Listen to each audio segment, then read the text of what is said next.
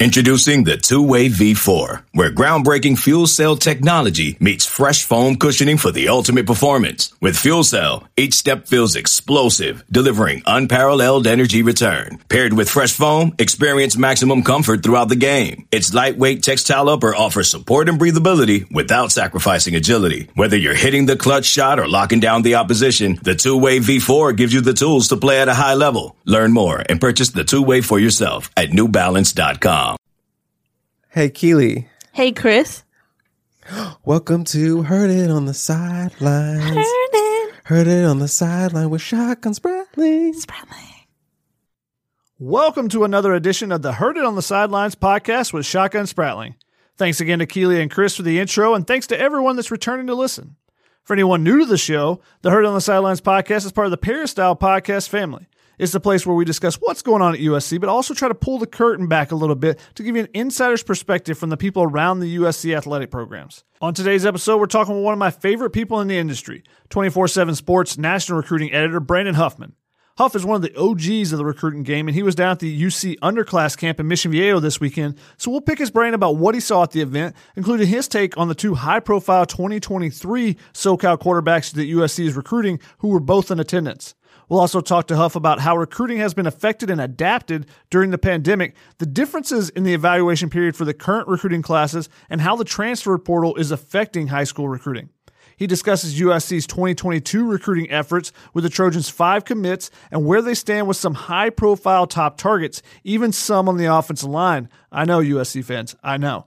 We also break down the skill set of the big fish for the 2021 class that remains uncommitted and where USC currently stands with the number one player in the country, JT Tuimoloau. And to wrap up the show, Huffman takes us behind the scenes of being a national recruiting analyst, including the inundation of people telling you about a kid you have to see, and how he makes sense and keeps track of more than 1,000 kids he evaluates and helps rank each season.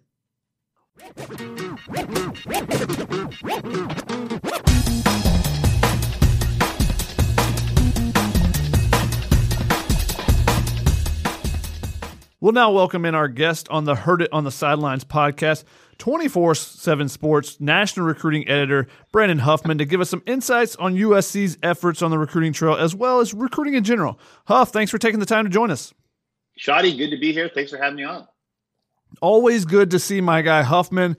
And first off, it's great seeing you on Saturday. First time in what seems like forever. So I guess we'll start there. You know, we were at the NUC underclassmen camp in Mission Viejo for their Southern California stop what kind of stood out to you uh, about the camp there? You know, anyone that jumped out to you that, that kind of impressed you that USC's already is or maybe recruiting in the future?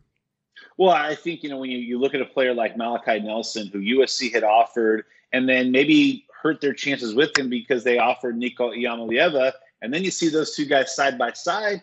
I'll tell you what, you know, if Malachi Nelson does end up at Oklahoma and the USC offer to Nico is significant enough to have him start looking at USC more, there's not a huge gap separating those two. Now, I'm not saying that it's going to be a Bryce Young, DJ Uiagalelei type of battle again for who's going to be one and two in California, but it might be. And Nico has grown in a USC family. I know UCLA was the first; he was the first and only 2023 quarterback that they offered. Uh, but I think that USC is an offer that resonates with him. You know, the, the first person actually told me about him was Chris Claiborne, former USC uh, Butkus Award winner and former analyst there is now at Arizona State. And so I know that USC is heavily on Nico and, and enough where that maybe Malachi Nelson is now looking to Oklahoma. And if you would have gone by who looked better on Saturday, I think Nico was clearly the, the the top dog when it came to the quarterbacks at the position. Malachi had a decent day. Jaden Denegal was awesome as well. Uh, uh, Julian Sayin and Elijah Brown, the two freshmen from San Diego and Mater Dei,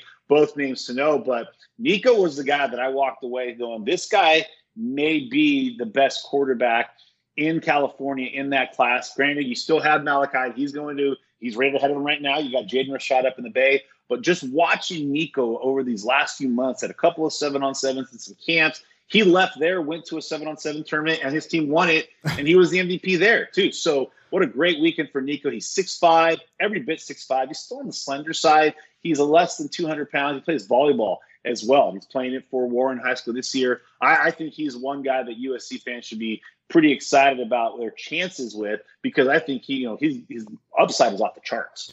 Yeah, I actually saw him at a USC camp. I think when he was in between seventh and eighth grade, maybe eighth and ninth grade.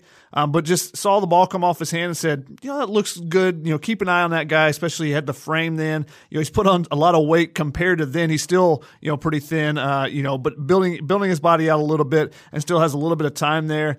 And I know Biggins is a little bit closer on this one. Uh, but what's kind of your take on? The way USC handled the situation. You know, offering Nico after, you know, according to Malachi Nelson, saying that, you know, they were only going to offer him uh, and telling his family that it was the only QB that they were going to offer. The same thing that the UCLA has done with, with Nico. Um, you know, how do you kind of how do you view those situations when you tell a player, you know, supposedly that you're the only guy we're going to offer, and then, you know, if you don't feel 100% confident, when's the time when you have to kind of pull that trigger to start offering another quarterback, you know, with the with the fact that quarterbacks are usually some of the first in the class to come off the board?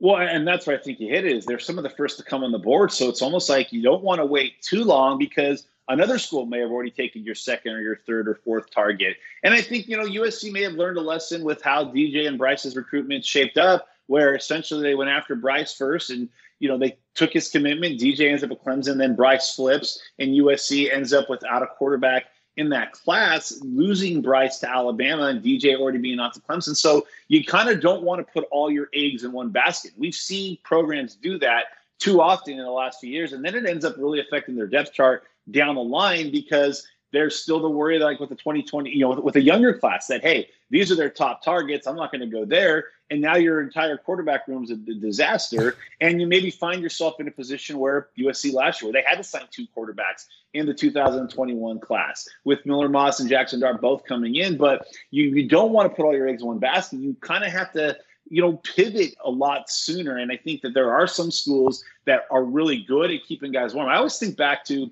the 2014 class at Arizona State, the way that they handled things. At that time, Kyle Allen was the number one quarterback in the country. He was from Scottsdale. He, you know, was essentially everybody wanted him. He was down, I want to mm-hmm. say Texas A&M, Arizona State, and UCLA. But it really was a battle. Was Arizona State going to get him? Was Texas A&M going to get him? That's what Kevin Sumlin really had things going on. But what Arizona State, State did so well is they kept Manny Wilkins warm. And they essentially said, We've got the number one quarterback in the country in our backyard. We've been recruiting this kid, watching this kid since before you were playing varsity football. We have to recruit him. But if he doesn't pick us, you are the first quarterback that we are offering. You're the first quarterback that we are going after. And in that time, a couple other schools offered Manny, but Arizona State basically spelled it out for him. And as soon as Kyle Allen picked Texas A&M, Arizona State offered Manny Wilkins. He ended up being a three year starter there, and they handled it perfectly. And that's what I think you have to do. You have to keep somebody warm. Doesn't always mean you have to offer them right away, but that was 2014. 2013 is actually when that all went down, but the 2014 class, here we are eight, nine years later. You almost have to offer a second guy just to show this is how serious we are about you. So I kind of feel like USC had to do what they had to do in making that offer to Nico because they didn't want another situation where they maybe lost a quarterback and then didn't have anybody. The recruiting has changed even in that eight or nine years there that offers don't mean as much as they did. It seems like every year they're devalued a little bit more. I think the the biggest issue that I have with the situation and some USC fans, and again, this is coming from Malachi when we don't have confirmation from USC because they can't talk about recruits, but don't tell anybody that you're you're the only quarterback we're going to offer and then go out and do it go out and add that extra offer out uh, later especially and one of the things that biggins has said on our, our boards is that did you really need to offer Nico at this time? Could you not have waited a couple months and then seen where the chips fell? Uh, that's kind of an interesting case there that I think they got themselves in a little bit of trouble. They didn't have to by, you know, putting that out there. You're the only guy we're going to offer. You know, you got to make that hard sell but you know can, can you do it without making uh, exclamation that's going to get you in trouble you know if you the ultimatum i guess you kind of given yourself the the other side of it too is that you know you don't want to wait too long though because nico is starting to really blossom mm-hmm. as a quarterback. He, this is his first year as a starter at Warren after starting out his high school career at Poly. He ends up having a great season. He misses the first game from a hand injury and then comes in and just sets the world on fire. So then the worry is that other schools get so far out in front with him that it doesn't matter that you offered him still relatively early in the process. I mean, we are at a point now where if you don't offer a guy before his sophomore year, you're considered late to the party. Where you know, I, I remember having this conversation with with speaking of Long Beach, Long Beach Millikan head coach uh, Romeo Pelham, who's the head coach there at Millikan, played at Serra about 15 years ago, and then went to St. Paul or went to Santa Fe Springs. But we were talking about you know his senior year, he ended up playing at Washington State. He didn't have a Pac-12 offer until his senior year. His brother, who is now a freshman at Millikan, has 20 plus offers, and just in you know 15 years, you see the chronological time frame of offers happening that much sooner. So now it's too late if you don't offer a sophomore. and so I, I, just feel like you know you don't want if you're a school that really likes the kid and you want to don't want to put your eggs in one basket. You're almost having your hands forced to recruit and offer much earlier than you may have anticipated.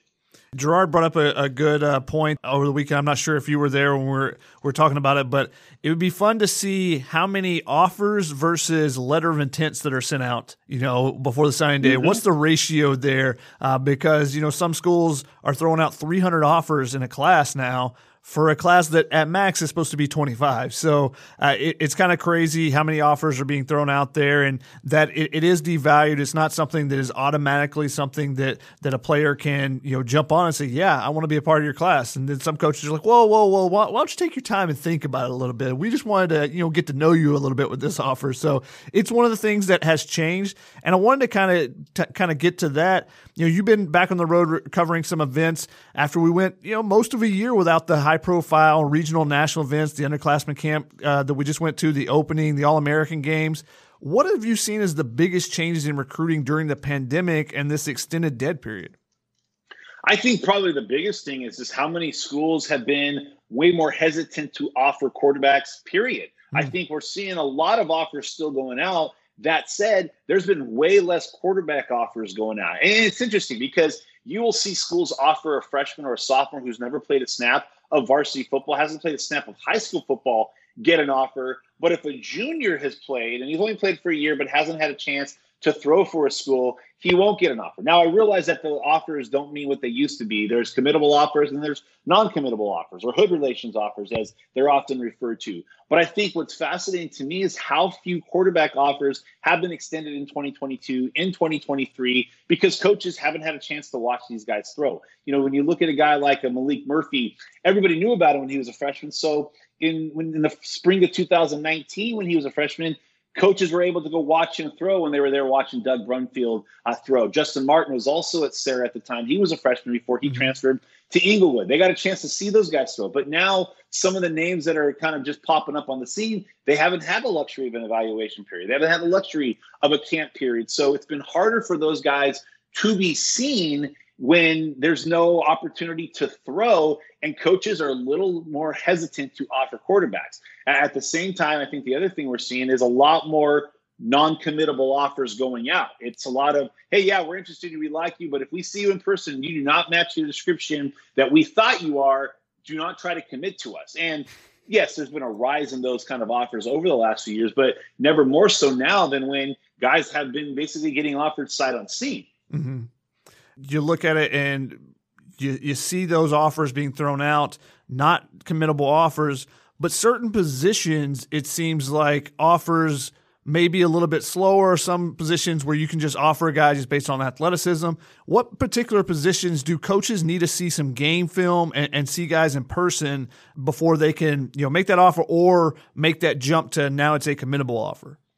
I, think offensive linemen are one of them. You know, mm. it's one thing to say that you're six six, six seven. It's another thing to actually be six six or six seven. And you're always shocked at how many guys say they're six six, six seven, and they measure in at six three, six four. So if you're a coach and you need offensive tackles badly, you may not offer a guy until you get to see can this guy actually play offensive tackle. You know, I want to see how big he truly is. I want to see how athletic he truly is. I think defensive lineman's kind of the same thing. You don't want to offer a defensive lineman who's dominant just on film because he might still be five foot eleven. Now, not to say that they can't be good six feet, five eleven defensive tackles. There's a pretty good defensive lineman in your backyard playing in the NFL who doesn't necessarily have the optimal defensive tackle size in a guy like Aaron Donald. But I think there's certain positions where coaches just really want to see how big are they? How big are they really compared to what they're saying? Are they as long as they look? Maybe they don't look as long. They don't look as strong. They don't look as athletic on film. We want to see them in person. But then I also think quarterbacks. It's a matter of, you know, I remember going up to Lake Stevens in the spring of 2014 when Jacob Eason was a sophomore and he did what was essentially a pro day. And there were six different Pac 12 schools, all with their iPads there. I think one head coach and five OCs were there. Wow. And they were basically picking what plays they wanted to see him throw, what, what routes they wanted to see him throw, what uh, coverages they wanted the defense to play so that he could throw against them. And they just wanted a true evaluation. Even though he had good film, they still want to see how does he take to coaching? How does he take to instruction? How does he take to progressions and reading defenses and whatnot? And so there's certain things that you just can't see on film until you get a chance to really be in the room with the guy or be on the field with the guy. And that's something that coaches obviously haven't been able to do with no on campus, uh, you know, no official visits, so no on campus contact there. Do you see the potential of the fact that players haven't been able to get on campus, kind of get that full vibe, you know, with the you know full student body there, and coaches not getting players on campus to be able to pick their brain in, in, a in a room to get them on the whiteboard. I mean, maybe you can do that over Zoom, but but then also to get them on the field and work them out at a camp. Do you think that's going to lead to more players potentially entering the transfer portal in the next few years, just because they don't have that true sense of the other side, just because of the pandemic and the the dead period that we've had?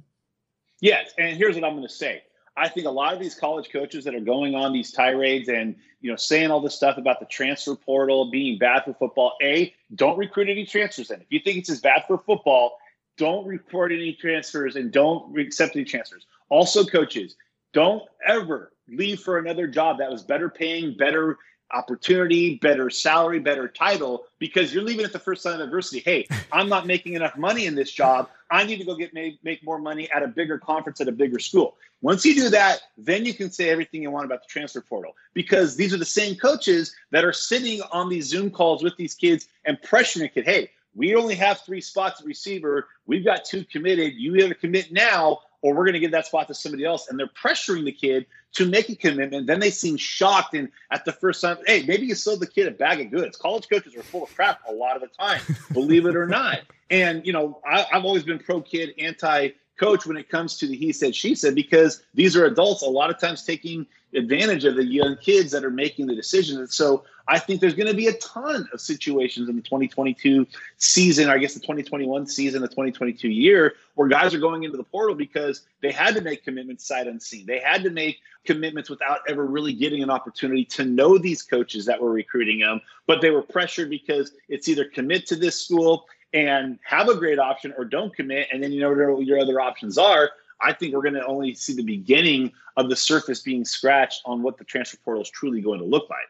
I think we're seeing a little bit of that in basketball where you've seen guys that transferred last year during the offseason as grad transfer or whatever, you know, making that jump uh, again, you know, in a second transfer in two years because they didn't get a chance to, to visit the schools and maybe they got there and like, this is not necessarily the right fit that I thought was going to be. So, you know, how are you, we seeing the transfer portal and this new one time transfer rule? How is it changing the game in recruiting, both for transfers and also the high school kids? Well, I think it's becoming such an easier route for college coaches to recruit because maybe in some cases these guys played at the college that they were at. Maybe in some of these cases the guys are in a really loaded room at their certain position and these guys still have the ability. They just couldn't overcome the really good talented players that were ahead of them. But I think college coaches feel a little bit more confidence in recruiting a 20 year old than they maybe do a 17 year old. And here's why. I think in a lot of cases, guys fall in love with the recruiting process. And, you know, I'll blame a lot of it on the recruiting industry. We covered these kids wall to wall, nonstop for three to four years in some cases. We're, you know, putting up articles about their visits, about their unofficial visits, about their in home visits, you name it. And they fall in love with the recruiting process more than they fall in love with football. They go take an unofficial visit to a school and it's all about the photo shoot rather than, am I going to fit into this school? When you're 22, though, or 21 or 20, when you've been in college for two years, the recruiting process is no longer about the five official visits. It's no longer about the photo shoots. It's, oh crap, this is my last chance. I better make it happen, or I'm going to be bounced from Division One football, and my chances of playing at the next level become that much less. And so I think coaches now realize, hey, we're getting them when they're a little bit more serious about football than maybe they were in 17 or 18. Maybe they didn't make the adjustment necessary. I think it's fascinating if you look at Arizona. They've got, I think, five players that have transferred back to the state of Arizona mm-hmm. that were from Arizona high school players that ended up at other schools outside of Arizona. And now they're all coming back. Now, this time they're like, hey, I got to make a better business decision. And it doesn't hurt to be back in your family. But I think college coaches are way more willing to recruit the transfer portal that they keep talking crap about because they now are getting a different kind of player that might be a little bit more serious than the high schoolers that they're going after. And they get a chance to, to potentially see those players getting some game tape on them against college athletes versus you know is that that guy that they're going against on the other side is that defensive end that the offensive lineman is blocking is he got any talent at all? We don't really know just watching the game tape but now you look at it and you go okay I know what this guy can do from from his game tape uh, on the other side. So you can get a better comparison I think there as well. We've seen much fewer commitments at this point than we had last year. Maybe the transfer portal's playing into that but do you think it's more the recruits wanting to take visits or the coaching staff slow playing things to try to get kids on campus for an in person evaluation, knowing that things are, are supposed to open up next month? Yeah, I think it's a little bit of both. I think you're looking at schools that they're not pushing for commitments nearly as much. You know, people forget that with the 2021 class, while those guys weren't able to get on the road last spring or during the summer, a lot of those guys were proactive and took official visits. I'm sorry, unofficial visits when they were sophomores. So they were able to get to a lot of these campuses. But now you're looking at juniors, they were freshmen. They were probably people faced freshmen that were playing on the freshman team at their schools rather than being high end recruits. So a lot of colleges didn't know about them, didn't have them come to campus in 2019. So now there's a lot of questions. How big are they? How athletic are they? We want to see them in person. But I, I think there was a fascinating graphic that Bud Elliott had yesterday mm-hmm. that through the first 10 days in May in 2020, there were 130 commits. Through 2021, there was 27 commitments. And so I, I think what it's telling you is that everybody's skeptical players, recruits, coaches. They all want to be able to see what they're getting themselves into before they make that one final decision on where they're going to school. And so I think you're you're seeing the 2022 class is the most effective. Yeah, the 2021 class lost the official visits, or 2022 is in line to get those back. But I also think that 2022 is playing from behind far more than the 2021 class was. And so I think that's why you're seeing there a, a little bit more of a slower beginning to this particular recruiting cycle. And I think you see in that with USC as well. They had a number of players that were committed early during that pandemic. They actually built some momentum with the new defensive staff and were able to go into the summer and you know have some momentum there. But this this year they have five commitments so far. Any adjustments you've seen from the USC coaching staff and the way they've recruited during the pandemic, going from that 2021 class to now the 2022s that they're looking at?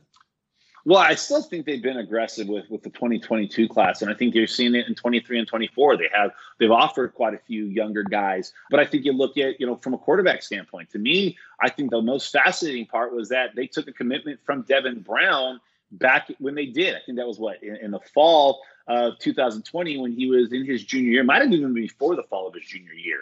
And knowing it was going to be hard to get a quarterback in the class when you already had Miller Moss, and at the time, I want to say Jake Garcia was still committed. This might have, mm-hmm. I think Devin Brown committed before Jake Garcia had flipped and before Jackson Dart had had signed with or committed to USC. So in, in this case, you know, you get a quarterback a little bit early, but you also get him from a state that was playing football in the fall. So rather than wait to the spring of his junior year for a California kid, they went and offered a kid in a state that was playing. So I think they were just you know getting all their hands on deck. What if there wasn't going to be a season in California in the 2020 year, which would obviously be part of the 2021 season? So they got the commitment early. I, think that they were addressing issues. Let's make sure we get birds in hand before we strike out or so we don't strike out what I really found fascinating is the last couple classes they've done a little bit more damage in Texas. And this year, yeah, they're still recruiting guys in Texas. They're still recruiting guys out of state, but the majority of their commitments seem to be, and the majority of their targets seem to be in that Pac-12 footprint right now. Mm-hmm. So I think that's something that's you know probably a, a little bit more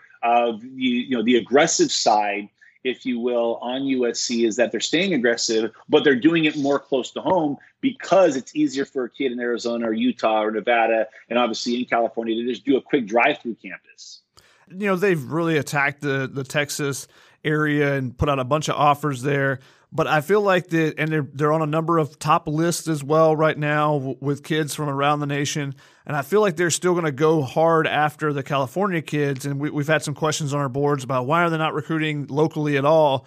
I think it's because you know they, they didn't have a season to, to watch. So you know Texas did play, and some of these other other states did play. So you you see the tape on those guys that were juniors that are going in their senior year, and you go, okay, now we know what we got. California, you were waiting around in the spring to kind of see some of those. So I think that's been a, a part of it as well as the, their recruiting strategy as far as going out nationally and then coming back locally, which is what it kind of feels like right now. They do have five commits, you know, including the five star Domani Jackson, top five player, Bishop Gorman, cornerback Fabian Ross, Servite jumbo receiver, tight end Kean Burnett, Arizona QB Devin Brown, like you talked about, and Katy, Texas linebacker Ty Kana. What have you, been your impressions of the USC commitments that you've been able to see live, either this year or or in the past, if you haven't got a chance to see many of them uh, so far this season?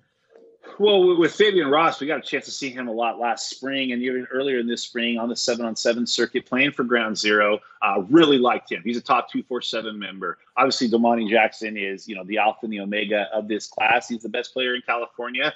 Keon Burnett, though, that's the guy that I really like a lot. And I think that, you know, Keon kind of became victim of two things. One, he was at JSerra as a sophomore. So when he transferred to Servite, it was right before the pandemic, and then the season kept getting pushed back. But then, two, if you go look at Servite, he's got Tetairoa McMillan, who's one of the top two, three players in the state in 2022. You also have quarterback Noah Fifita, who's committed to Arizona. And so those two guys had played together on the seven on seven circuit. They played youth football together with the Juice County Buckeyes. You know, Keon, as close as he is to those guys, he was a little bit more out of sight, out of mind, but – you watch the play he made, the DK Metcalf like play he made this season. You see the athleticism. You see just you know how quick he is, how fast, and how physical he is. And you know he's got Pac-12 ties too. His dad played at Arizona. He was part of those great Desert Swarm defenses in the early '90s. And I think Keon is a, the player that is a really good player. He just happens to be overshadowed on his own team. And that's not uncommon, as we've seen in Southern California with so many superpower teams, especially in the Trinity League. You, you look in, you know, even if Fabian Ross, as good as Fabian Ross is, he's the fourth best player in the state of Nevada in the composite, third best player in the state of Nevada per 24 7. And the two guys ahead of him are his high school teammates, Cyrus Moss and Zion Branch. So it's sometimes it's hard to be the best player on your own team when you have elite dudes, let alone be the best player in your own class. Yeah. So, what have you kind of made made of those guys, and maybe what other USC targets have stood out to you this spring uh, from the guys that you have been able to see? You know, obviously USC isn't able to get out and see, didn't have a spring evaluation period in the high schools, but we have been able to get out and see see them a little bit. So, what have you made of some of the USC commits and the targets? What have you seen from them this spring? Well, I think you've seen some just elite players. You know, one of those is offensive lineman Josh Conerly. It's been interesting. It's not a great offensive line class out west, but two of the best in the region, Earnest Greene and Josh Conerly, are players that USC is doing really well with. Obviously, Earnest Greene comes from St. John Bosco. His teammate, good friend Maximus Gibbs, signed with USC in 2021. You know, probably an easier target to get than a Josh Conerly, who's in Seattle. He's got an offer from Washington. He's got schools like Alabama, Michigan, Texas, Oklahoma after him as well. But USC is one of the schools on his short list. And he's been the best offensive lineman that I've seen out any camp and at any season or any play that played the season uh, out west. And I think he's a guy that they're doing really well with. But then you also look at a Zion Branch. You know, Zion Branch is a good football player. He's got three crystal balls for USC. Ohio State and Oregon are right there too. And he's taking visits to both those. And then USC gets the last shot in the month of June with him? Are you going to count out Donte Williams for a kid that, you know, let's call it what it is? Bishop Gorman, Las Vegas, that's a suburb of Los Angeles. That's a suburb of Southern California anymore. You know, there is no Pac 12 program in the state of Nevada, but that's a Pac 12 state and Bishop Gorman is, is, a school that you want to recruit. And you know, not only do you have a chance to get Zion Branch, but if you get Zion, you got a great chance to get his brother Zachariah, who just ran a 10-300 last weekend, one of the fastest football players in the country. So both those guys are really good. It was a limited role, but David Bailey a player that I think USC is doing really well for. I think you can make a case, even though he is taking an official visit to Oregon State, which was kind of random. Stanford and USC are probably the top two schools for David Bailey. And you watch some of those early games that Mater Dei played this year. He looked really good. Jovantae Barnes, a player that I think USC is doing really, really well with, who's also from Las Vegas, not a Bishop Gorman kid, but he's at Desert Pines. USC is the, the crystal ball leader for him. Saw him out in Vegas at the Pylon 7 on 7 a couple weeks ago he looked really good. So it's not just the commits that USC is doing really well with. There's a lot of, uh, top targets that they're doing really well with. And the one thing that a lot of those guys have in common is they are West Coast kids that aren't as you know open to leaving the West as some of the previous classes. They're looking maybe to stay a little bit closer to home. I, saw Barnes last year at an event. Was really impressed with him, and I think he was wasn't even a sophomore at the time. So you know he's a guy that could help boost that running back group. But I know USC fans are going to be really excited to hear about the two offensive linemen that USC is doing well with. That was the thing with the 2020 class. They brought in some offensive linemen, but they haven't got their top offensive line targets for now four or five years. So, you know, the 2020 class, they brought in six offensive linemen, but it was the worst USC recruiting class in modern history. How have they been able to turn things around from that woeful class to put together the number two Pac 12 recruiting class last year and currently sitting at number two right now, I believe behind Oregon as well? So, how did they turn things around since that 2020 class? Well, I think, you know, you could say it's all Donte Williams, you know, and he obviously, there's a heavy dose of Donte Williams that went into the 2021 recruiting class it's not all Donte Williams, but we do have to give credit where it's absolutely due. There's a reason he's been the Pac 12 recruiter of the year for the last two years at two different schools. The guy's energy is insane. The way he's able to recruit, the way he's able to connect with so many of these guys.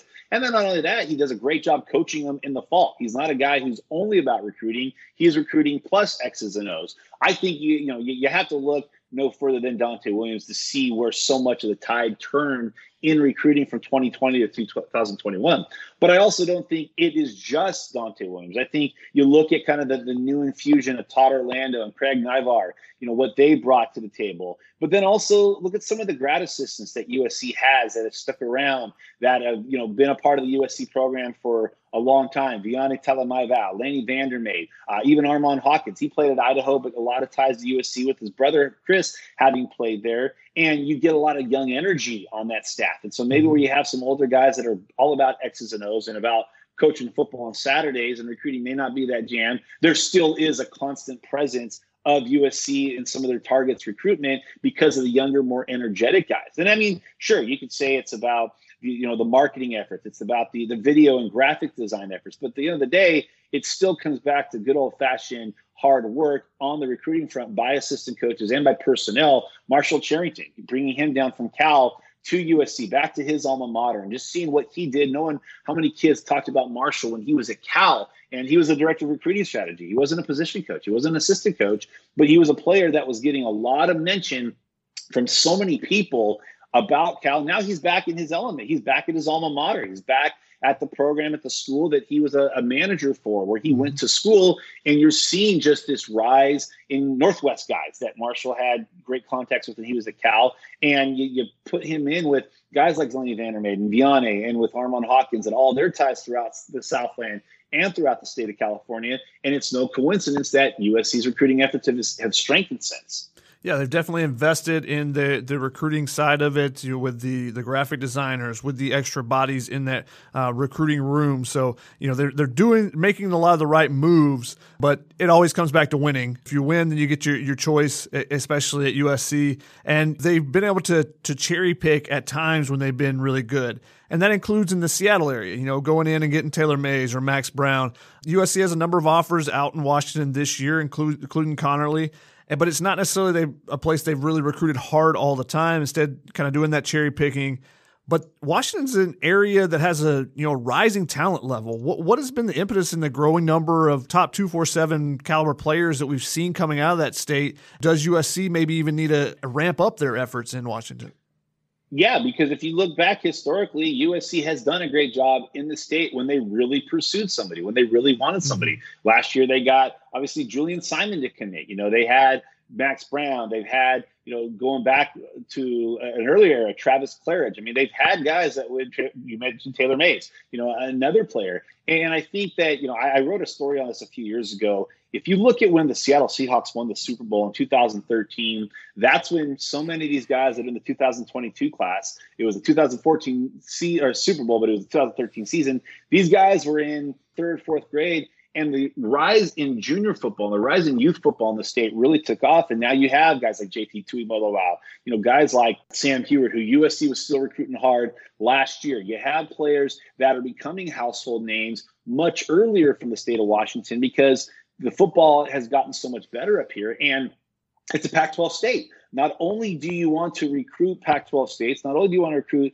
in the Pac 12 footprint to strengthen your own program, but if you can also cripple a Pac 12 program that this is their primary recruiting ground, all the better if you're a Pac 12 school. And I think that you take the, the rise in talent in the state, you take the rise in just quality depth in the state, and then you take the fact that, hey, Washington's been a program that's won the Pac 12 twice in the last five years. Washington has been a program that has given USC some fits on the football field in the last five or six years. So let's try to turn it around. Washington has no problem recruiting in Southern California. Now USC needs to do the same thing in Washington. And I think getting guys like Julian Simon, being on the short list for guys like Josh Conerly and Tobias Merriweather, and, and with Malik Agbo and, and other players, I think it's showing that, hey, you've got a real chance to make some moves in the state and continue to recruit well in the Pac 12 footprint, also while hurting another Pac 12 program.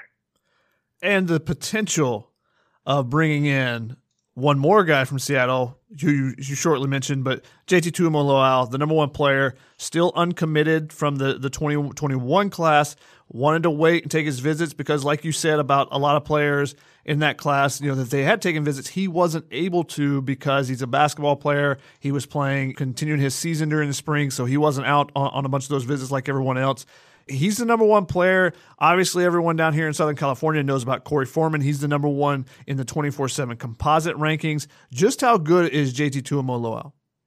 I mean, he, he's a phenomenal player. And I think when you watch him as a tight end, you see athleticism from a 275 pounder that you don't necessarily see every day. You see the way he runs, how nobody's able to catch up with him, how they can't tackle him, how he's this big, strong, physical guy. And then you go see that he's got two Pac 12 basketball offers. Now, granted, both those schools that offered him, I think that was more window dressing than anything because both those schools that offered him for basketball were already recruiting him for football. And those schools knew he was never going to give up football, so that scholarship wasn't going to count. But he plays on an elite AAU basketball team with guys like Paolo Banchero going to Duke. He had another couple teammates on the team went to Arizona and Kentucky. Their point guard, another two, two sport guy, Drew Carter, went to Colorado to play football and basketball he's a high level hooper as well. And so you see the athleticism and the way he's been able to translate that onto the football field. You know, he's a great pass rusher, but he can drop into coverage. I've seen him play safety at times. He can play a linebacker role where he's covering tight ends, he's covering running back, staying with him stride for stride. He can body up a, a receiver, but then run with the receiver. He's just kind of this unique blend of strength and size and speed and athleticism. But I mean, can you imagine if you're USC in, in, a year where you got a guy like Drake Jackson who's coming back and likely going to the NFL after this year, and you lose Drake Jackson, and you'd have the potential of not just having Korey Foreman plug in, but maybe a JT on the opposite side of him plugging in. I mean, that's the kind of stuff that Alabama's been doing the last years. What USC did in the 2000s under Pete Carroll, where they would get it wouldn't be uncommon for them to get you know two of the top three players in the country. But when you can get two of the top three players in the country, the top two players on according to 24 7, and they're both elite pass rushers in a conference that hasn't necessarily been known for great defense these last couple years, that could be a very significant type of pickup. And USC very much in the mix for him. He will get a visit from him in June. His mom's originally from Southern California. She grew up in Oxnard, went to Channel Islands High School. She grew up not far from Keary Colbert. They go back several years. He's also got ties to Ray Maualuga. In fact, the first college football game that JT ever went to was when he was five. He went out to go see Ray when Ray was a senior at USC, playing at Washington State. So there's a lot of significant family ties there as well that won't have me rule out USC whatever whatsoever. Yeah, you, you talk about him, you know, and, and, Korey Foreman replacing Drake Jackson, but there's the potential of all three of those guys being on the line at the same time next year, at least in a pass rush situation.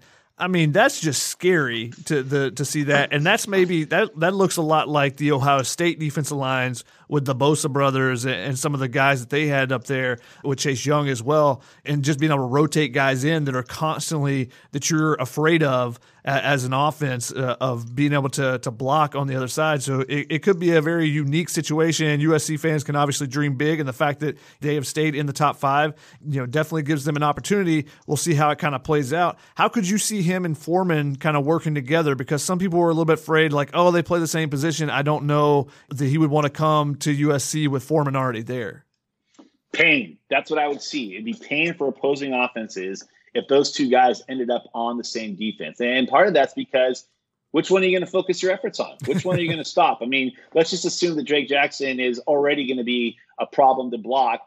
Now you've got Korey Foreman or JT kind of running free. Now let's say Drake's off to the NFL and you got two years of Korey and, and JT. Who are you going to stop? Who are you going to prioritize? You prioritize one, the other causes a problem. So that's one of those good problems to have.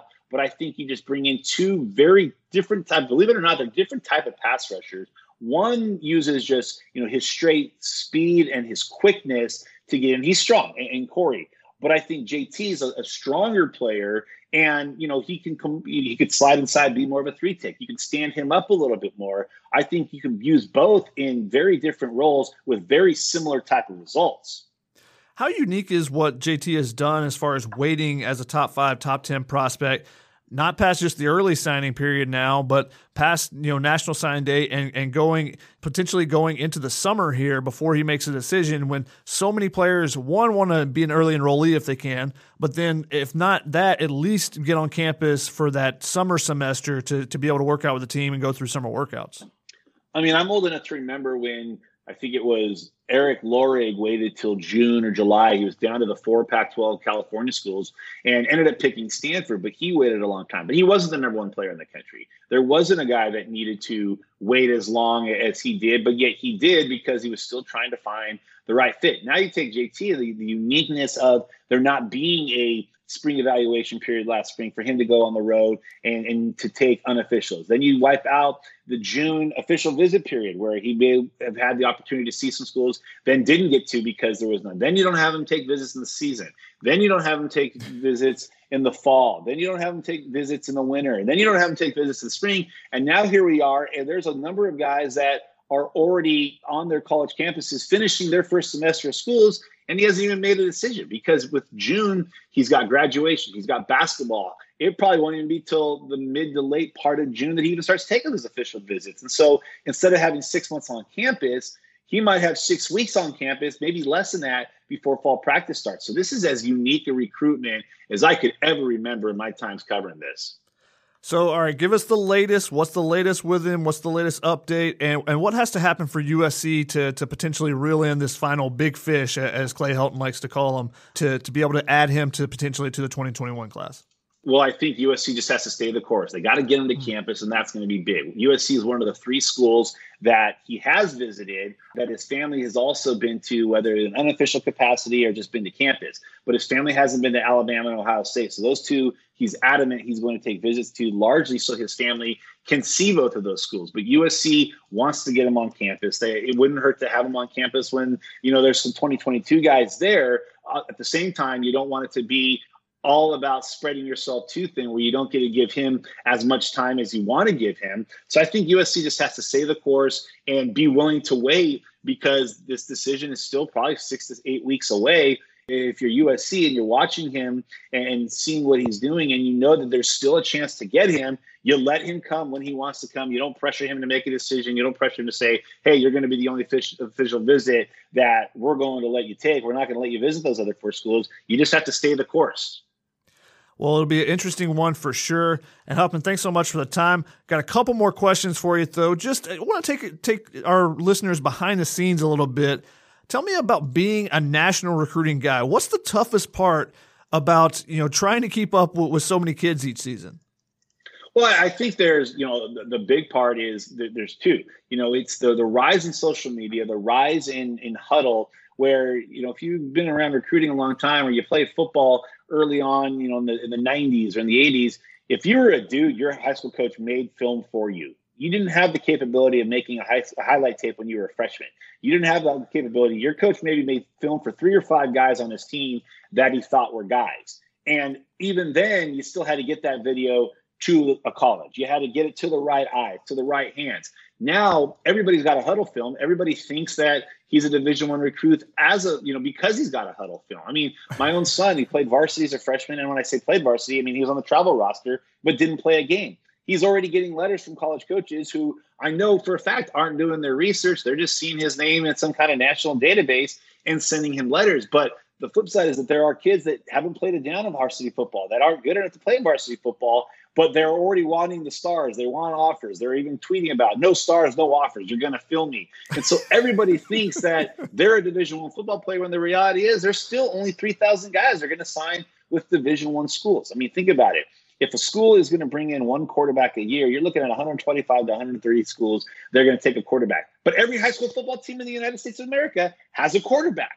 Every one of those guys would love to probably play football at the next level, but the demographics and the odds in those numbers aren't great. So what you really have to battle, you know, it's kind of like I remember talking to a college coach one time about a junior day, and he said we have 150 guys that come to campus for a junior day. 10 of them we really want, we want to recruit, and the other 140 we're invited because we need to stay on their good side of their coaches. Those 140 are the ones we have to spend all of our time catering to, and we can't even spend the time with the 10 guys we really want because the 140 kids who aren't good enough to play here want to know when am I going to get an offer? When can I do my photo shoot and all that? So I, I think you're, you're seeing just this expectation that everybody's a division one recruit. And you know we want to focus on the guys that are the big time players the jts the corey foremans but you spend so much time answering questions of the guys that aren't good enough to play at a division one school. And it's trying to balance like you don't want to have a guy slip through the cracks. You don't want to have a situation where a player is better than maybe some of the guys that are more high profile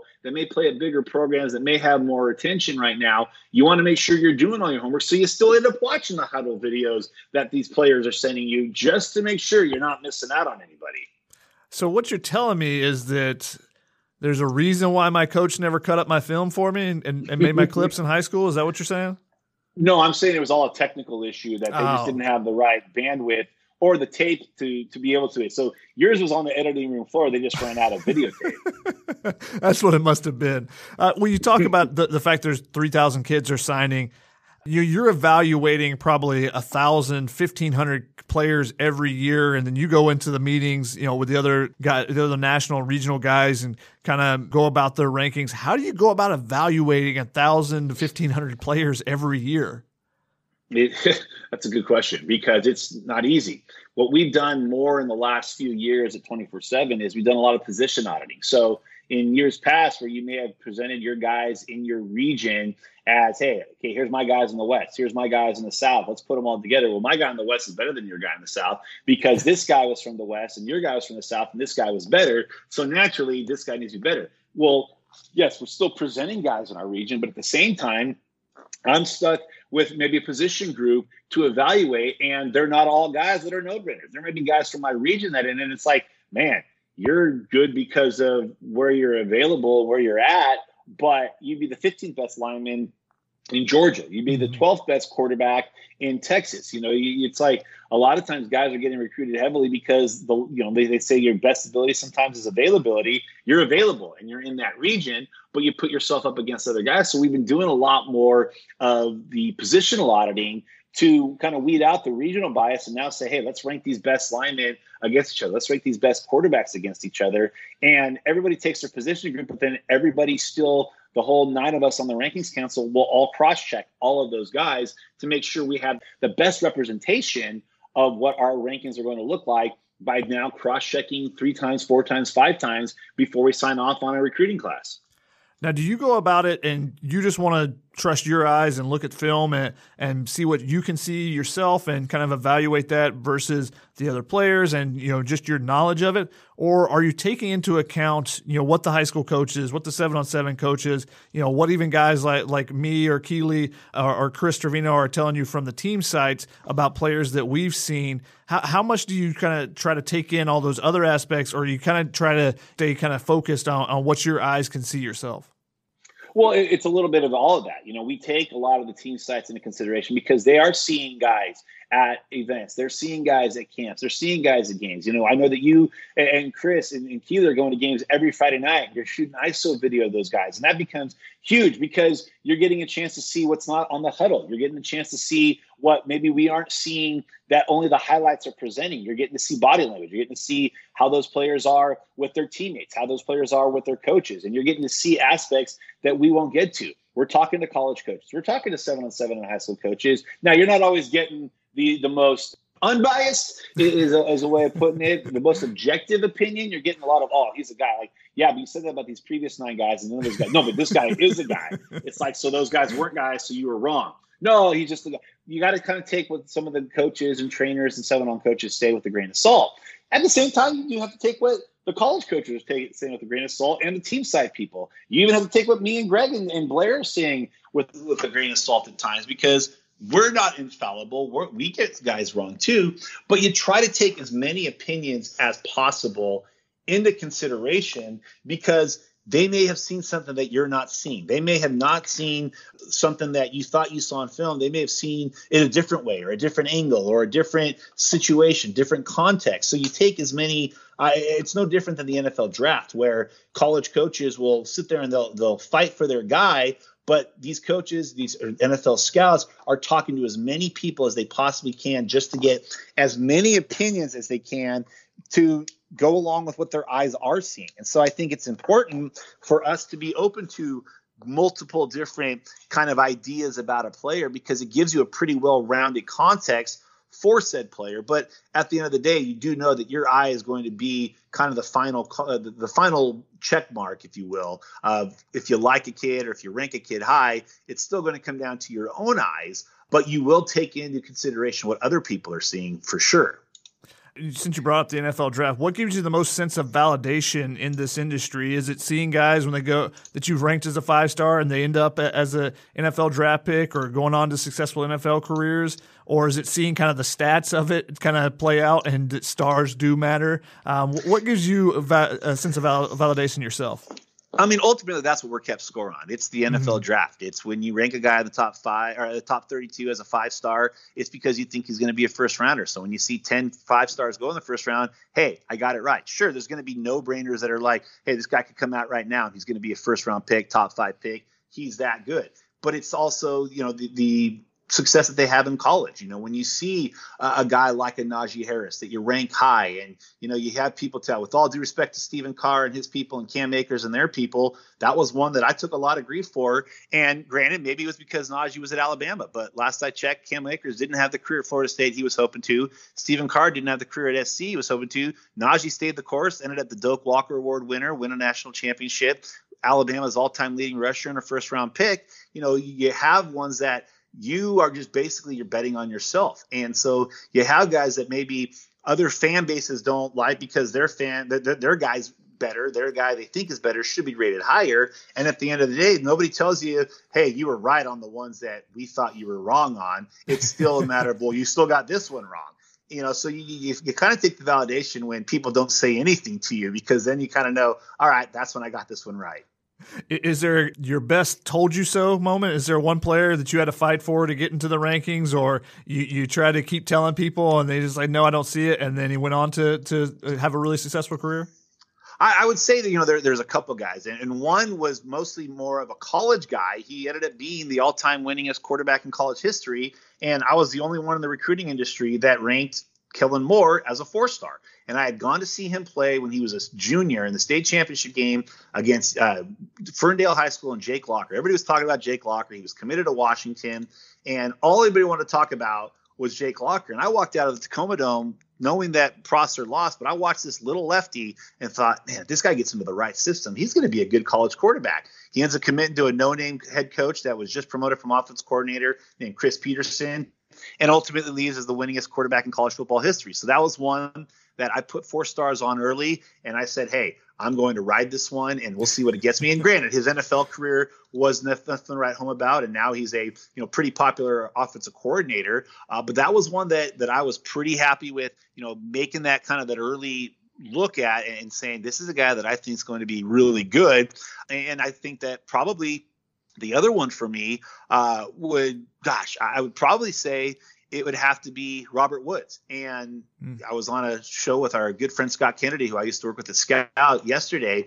And you know, Robert Woods to me is the Mount is on the Mount Rushmore of Los Angeles football, and he has been, you know, since I saw him when he was a freshman. And I remember his senior year, people kept saying that, oh well, you know, Keenan Allen's a better receiver, or Kyle Prater is a better receiver. And Keenan Allen was actually ranked as the number one safety in that class. Robert Woods was the number one receiver, and I was adamant Robert Woods was the best football player on the West Coast. And ultimately, I was overruled by some of the people on the recruiting team, and we were Robert Woods is the number one. I'm sorry, uh, Ronald Powell is the number one player out west, and ultimately the number one player was you know was Robert Woods. If you look at what he did at USC, look what he's done in the NFL, and that was one that I thought was a no-brainer five star. And I thought you know he should be. We had a lot of people in our own company that were skeptical that he was even the best receiver in that class. Everybody talked about Kyle Prater. And USC fans remember that. that Kyle Prater was at USC, I think, for a year before he transferred to Northwestern. And so I always like to take Robert Woods uh, on that conversation because there were people that still thought, you know, as good as he is, as great as he is, he's playing at Serra. He's not playing at the Mater Deis or, you know, the Servites at that time. Servite was the powerhouse in the Trinity League. And I'm like, don't you worry, man. Robert Woods is going to make a lot of people look good and make me look really good. And I just, I fought that fight. And so, granted, I never root against a kid to fail in college. I never rooted against a kid to get hurt, but Ronald Powell's injury laden career kind of kind of hurt him. And Robert Woods left that year as the class of the of the 2010 class out west. Nobody epitomizes Los Angeles football over the last 25 years. You could say DeSean Jackson, you could say De'Anthony Thomas, but both those guys left LA. I mean, to me, Robert Woods is Los Angeles football over the last two decades. I just wanted to be the quarterback at Serra with the weapons that were there with Woods and Marquise Lee, George Farmer, and Paul Richardson, four guys that made it to the NFL. What a what a receiving quartet there. Is there a prospect you were shocked didn't go on to a huge NFL career, whether it be injuries or something off the field? Was there someone you, you thought was a can't miss guy that that ultimately didn't make it? Darrell Scott. You just go a couple years mm. before that, and I think what the reason with Darrell Scott, where it hurts me even more, is I ranked him as the number one player in the West that year. My number two and my number three were Tyron Smith and Matt Kalil, who both ended up being top 10 picks, who in consecutive drafts were the first offensive lineman drafted. You know, last we saw Tyron Smith, you know, before some of the other contracts that have been signed since then, he signed the richest deal for an offensive lineman in NFL history. And I mean, he was phenomenal as a high school player. He was a solid player at USC. I don't know that USC ever got the number two player. I think Matt Kalil had a better collegiate career than Tyron Smith, but Tyron Smith had a better NFL career. And I rated Darrell Scott ahead of both those guys. And his freshman year at Colorado, he started to show real signs of being a bust and pretty much was a bust his entire career there. And that's one that I hang over my head, not because of just how poorly he turned out, but then also to know I could have gone with one of those other two guys and looked really smart in the process of it. you know, talking about those big guys, I, I made a joke on a, on our uh, Family Feud podcast but I do have to actually ask you: Do you have an actual like big baby alert set up with at least the local hospitals up there in the Seattle area to notify you when the next top prospect is born? Because it seems like you have been you you always have been able to identify players long time even before they're on the the national watch lists and everything. Um, before some guys even take a high school varsity snap. So how do you go about identifying players early when they may not even have taken those you know high school snaps of guys that we need to follow, we need to cover? How do you go about that? Is there actually a big baby alert? There is no big baby alert. However, parents are very proud of their babies, whether they're small, little, whether they're getting big, and they're telling me about their kids when they're in fourth grade or when they're in fifth grade or when they're in sixth grade or when they're in second grade or when they're in preschool. Hey, keep an eye on. I'm like, I can't even do the math. I don't even know what year your kid's going to be graduating, let alone if your kid even can do math. Period, because he's not in school. but you, you do have with the rise of seven on seven, the rise of a lot of national youth events, you do have a better idea of guys coming in. And, you know, I, I've made this remark a few times over the last few years. I've only watched two youth football films in my entire career. And one of them was a USC player, and that was Julian Simon. Because if you saw Julian as an eighth grader, he had a beard and he was a grown man. And I'm like, I got to see what this kid was doing as a youth player. And so I saw him in the spring of eighth grade, watched this film. And if you ever watched the Coach Snoop documentary, my, mm-hmm. my guy K Mac is on there, kept saying, Man, that running back drove himself to practice. You know, Julian Simon is still young for his grade in an era where quarterbacks are like 19 years old as seniors in high school. I don't think Julian turned 18 until real recently before he got to USC, or might have been when he got to USC. And, you know, people thought he was always way older than he really looked. But he was one of the few players that I watched as a middle schooler because I don't want to watch youth film. It doesn't tell you anything until they get to high school. But parents are always telling me about the next guy to watch. And so you kind of have to listen because you don't want to be wrong. So you you've uh, you haven't been wrong very often, and that's why it makes you one of the best in the business. I got one final question for you. This is the Heard It on the Sidelines podcast, so I need your best Heard It on the Sidelines story. What's the weirdest, craziest thing in a game that you've been covering, or whatever it may be? In uh, you know, what what's the craziest thing you've heard on the sidelines? You know, I, I hate to talk about high school gossip because it makes me sound like I'm a high schooler. But that said, there was a recruitment about five or six years ago of a kid in the state of Washington who I was on the sidelines at a game and there was a, a certain coach that I think USC fans this actually would have been probably seven or eight years ago. And there's a certain coach that I think USC fans had, had come to to know. He was a part of the USC program for a year and a half as their head coach. Uh, he is no longer there, but he is now in the state uh, of the Lone Star State, if you will. But there was, you know, talk going around about, you know, some of his recruiting and, you know, that he was going to leave to take the job at the school in Southern California. And I remember standing at a game. It was the weekend of, gosh, it would have been, must have been the state semifinals. And there was all this conversation going on that, you know, he was going to, to take the head coaching job at USC and it, it, it ended up being hilarious because if you know one thing about Washington football fans is they are fiercely loyal to their program and to their university. And they will never accept anything that could be perceived as a negative slight on their program. They don't most fan bases don't handle that well. Maybe some do because they're more self-loathing than others that when they hear something negative about their program they're like yep that's of course that's what's going to happen. That's how we are. But Washington could not believe, some of these Washington fans could not believe that there was even a possibility that Steve Sarkisian would leave. And he had just beat Washington State the day before in the Apple Cup. And I remember this one guy. He's t- he kept telling me, you know, we, we were at the semifinals. It was at the Tacoma Dome, and he kept telling me, "Listen, you know, I'm a Tyee Club member. There is absolutely no way Steve Sarkisian is leaving. There is just absolutely no way. We have made the sweetest deals. He's going to get a big raise, blah, blah, blah. There is no truth to the rumor whatsoever that Steve Sarkisian is going to leave. And this is before there was even anything. If I remember right, this was on Saturday afternoon. And that Saturday night, USC and UCLA were playing. And there was talk that if Ed Orgeron beat UCLA, he might get the job. So there wasn't even talk about Steve Sarkisian. But I just remember him going on and on and just adamant there is no way Steve Sarkisian would leave University of Washington, which is on the rise, for USC, which is just dead in the water. And then 48 hours later, he was gone. And I'm like, well, it doesn't matter how big of a Tyee Club member you think you are and how much you donate, you can still be wrong because you can't necessarily outbid the heart. And when the heart is staying there, so I always laugh at it because even big rich people who have a lot of power and a lot of money and think they have a lot of control, they can be wrong. So I, I thought that was it may not be the, the craziest thing I've ever heard. There's been other stuff that I've heard that was, you know, way worse and probably not suitable for a family podcast like this. But I thought that that one was always fascinating. And I think it tied in really well to USC.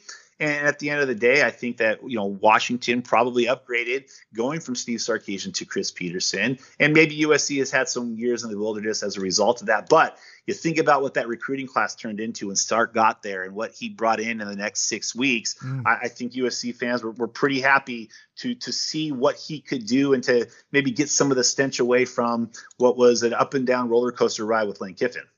Yeah, there's no telling what, what could have happened if Steve Sarkisian didn't have his off the field issues at USC. There's no telling how things would have played out completely differently, but that's uh, that's history and that's college football. Well, Brandon, thanks so much for taking the time. That's going to wrap it up for this edition of the It on the Sidelines podcast, part of the Peristyle podcast family. I'm your host, Shotgun Spratling, saying thank you once again to Brandon Huffman for joining us, and thanks to all of you for listening. We we'll hope you'll be back to join us for the next episode of the It on the Sidelines podcast.